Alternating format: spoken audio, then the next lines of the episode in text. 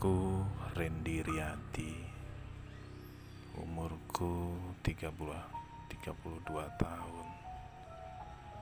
Dan sekarang aku tinggal di kawasan Bandung Selatan.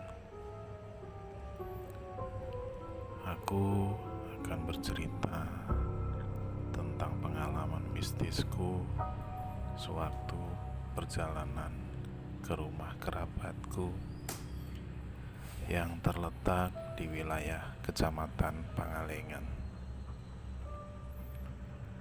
Cerita dimulai ketika siang itu di tempat kerjaku aku mendapat telepon dari kerabatku yang menginginkan aku berkunjung ke rumahnya. Setelah berbincang lama melalui telepon, Akhirnya aku berencana untuk menemuinya. Hari itu aku masih ingat adalah hari Kamis. Karena aku sengaja mau menginap dan besok bolos dari tempat kerjaku. Tidak seperti biasa, aku pulang sore karena harus mengerjakan semua tugas kantor yang menumpuk. Ditambah lagi dalam perjalanan pulang aku terlambat karena ada kemacetan dalam perjalanan ke rumahku. Setelah nyampe rumah, aku langsung mandi dan melakukan persiapan untuk pemberangkatan ke Pangalengan. Tak terasa jam 9 malam aku baru beres dan akan melakukan perjalanan.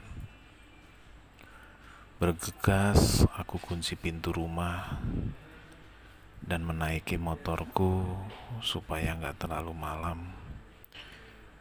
Karena mengingat jalan ke Pangalengan masih banyak melewati daerah hutan yang belum banyak penduduk bahkan ada sama sekali yang belum ada hunian penduduknya. Kupacu motorku agak cepat ketika masih melewati wilayah yang ramai. Berharap ketika melewati wilayah hutan tidak terlalu malam. Semakin mendekati wilayah pegunungan, kendaraan pun mulai jarang kalaupun ada hanya truk dan mobil pengangkut sayur. Jam 10 malam aku mulai pada jalan menanjak ke arah hutan, tepatnya di wilayah Cibianak. Aku sengaja melambatkan laju motorku berharap ada kendaraan yang akan sama dengan tujuanku, sehingga bisa berjalan beriringan sebagai teman dalam perjalananku.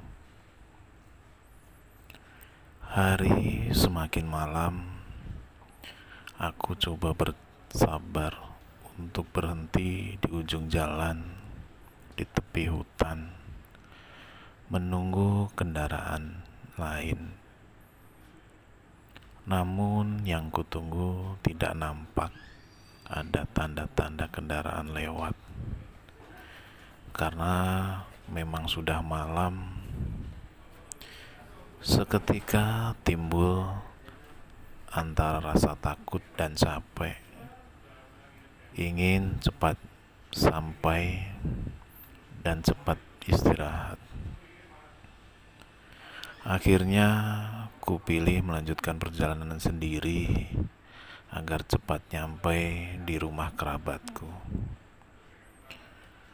Perjalanan mistisku dimulai dari tempat aku berhenti sementara di tepian hutan. Setelah berjalan beberapa saat, aku baru mengingat bahwa waktu itu adalah malam Jumat. Jalan aspal kulalui mulai menanjak. hanya sesekali ada kendaraan turun dari Pangalengan ke arah Bandung. Anehnya, tidak ada kendaraan yang naik ke arah Pangalengan. Secerca harapanku mulai timbul setelah dari kejauhan aku melihat ada cahaya kecil di dalam sebuah warung di pinggir jalan raya. Aku bergegas untuk singgah, berharap menunggu kendaraan yang sama ke arah Pangalengan. Daerah itu masuk dalam wilayah Cihideng. Sesampainya di bangunan warung kecil itu, aku melihat fisik bangunan warung khas pedesaan yang berasal dari bambu dan anyaman ijuk di atasnya. Pemilik warung adalah seorang bapak tua berumur lebih kurang 70 tahunan. Segera ku pesan kopi untuk mengusir kantukku. Pemilik warung, bapak tua itu tanpa berbicara banyak, langsung menyodorkan kopi pesananku. Mimik aneh kulihat dari bapak tua sewaktu menyodorkan kopi. Posisinya selalu menunduk sehingga aku pun tidak jelas melihat wajahnya. Selama di warung kecil itu, Aku dan bapak tua itu tidak pernah berbicara sepatah kata pun. Bahkan ketika kopi yang ku minum akan ku bayar, si bapak tua hanya menunjukkan telunjuknya untuk menyimpan uangnya di meja tempat tatakan makan. Setelah selesai meneguk kopiku, aku mencoba melangkah menuju motorku dengan tujuan akan melanjutkan perjalananku. Sebelum nyampe ke motorku, aku balikan kembali badanku untuk mengusir penasaranku ke bapak tua tadi. Kulihat dari celah temaram lampu khas pedesaan yang ada di warung kecil itu. Si bapak tua kelihatan wajahnya pucat dan pandangannya datar. Setelah itu, aku tidak mau berpikir apa pun. Aku hanya ingin kembali melanjutkan perjalananku sehingga aku membalikan badan kembali ke motorku. Beberapa saat aku terkejut oleh teriakan orang yang numpang di mobil bak terbuka yang memanggil ke arahku. Setelah mobil bak terbuka berhenti, aku menghampiri orang tersebut. Sebutlah namanya Pak Asep. Pak Asep bertanya kepadaku kenapa sendirian di warung dekat hutan. Spontan aku menjawab sedang beli kopi di warung kecil itu. Pak Asep dengan mimik heran menyuruhku untuk cepat melanjutkan perjalanan. Karena Pak Asep berbicara dari tadi dia tidak melihat warung kecil itu ada penghuninya. Dengan perasaan yang tidak menentu dan penasaran yang selalu mendorongku, akhirnya aku kembali melihat ke warung itu dan ternyata warung tersebut adalah warung kosong, warung tidak terurus, dan tidak pernah ada bapak itu lagi ada di situ. Kang Asep coba menenangkanku dan mengajakku untuk ikut berjalan beriringan dengan mobil yang dia tumpangi. Akhirnya Pak Asep dan dan aku kembali melanjutkan perjalanan ke arah Pangalengan. Pengalaman hororku tidak sampai di situ.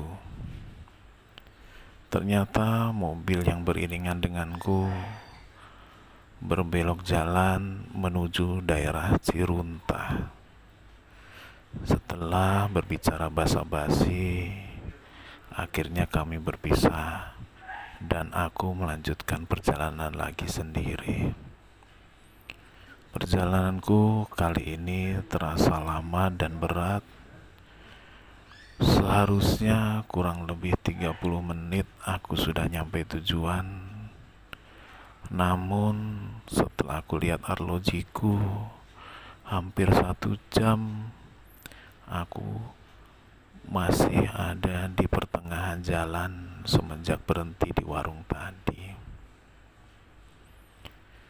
Di perjalanan aku melewati perkampungan kecil daerah Cikalong dan kebetulan di pinggir jalan ada seorang tukang tambal ban yang berdiri aneh di pinggir jalan memperhatikanku. Setelah perjalanan lama, satu jam lebih yang harusnya ditempuh hanya 30 menit, aku sampai juga di rumah kerabatku hampir tengah malam. Kerabatku membukakan pintu dengan mimik kaget menyuruh aku langsung ke dapur dan ke kamar mandi. Aku merasa aneh, gak dipersilahkan ke ruang tamu. Tapi aku ikuti saja perkataannya karena rasa lelah dan kantuk yang menderaku. Sesudah keluar kamar mandi, aku dipanggil ke ruang tamu oleh kerabatku. Terlihat di ruang tamu sudah ada Pak Ustadz Yosep dan Irfan kerabatku. Aku duduk bergabung dengan mereka. Pak Ustadz Yosep bertanya kenapa malam-malam dalam perjalanannya. Aku menjawab sekenanya karena macet dalam perjalanan. Namun jawaban tersebut rupanya tidak memuaskan Ustadz Yosef. Irfan akhirnya berbicara kepadaku bahwa dialah yang memanggil Ustadz Yosef untuk datang malam-malam menemui Irfan dan aku. Irfan bercerita ke Ustadz Yosef bahwa kedatanganku diikuti oleh sosok bapak tua yang waktu aku datang berdiri tegak di samping motorku. Hanya Irfan yang melihatnya, makanya aku disuruh ke dapur dan kamar mandi supaya tenang dan si bapak tua tidak mengikuti. Mendengar penjelasanku, Pak Ustadz Yosef lalu menjelaskan maksud kedatangannya diminta oleh Irfan untuk melihat kejadian apa yang aku alami. Pak Ustadz Yosef setelah menerima penjelasanku lalu memberikan air putih untuk aku minum. Setelah itu Pak Ustadz pamit undur diri dan kami pun istirahat. Selang beberapa hari aku kembali ke Bandung. Tepatnya hari Minggu siang jam 1. Dalam perjalanan pulang, sempat kurasakan ban depanku agak sedikit kempes. Dan aku masih ingat di malam itu aku aku ingat aku melewati tukang tambal ban yang pernah melihat dan memperhatikanku di malam itu dengan wajah aneh dan tegang. Laju motorku kuarahkan ke tukang tambal ban itu untuk mengisi angin.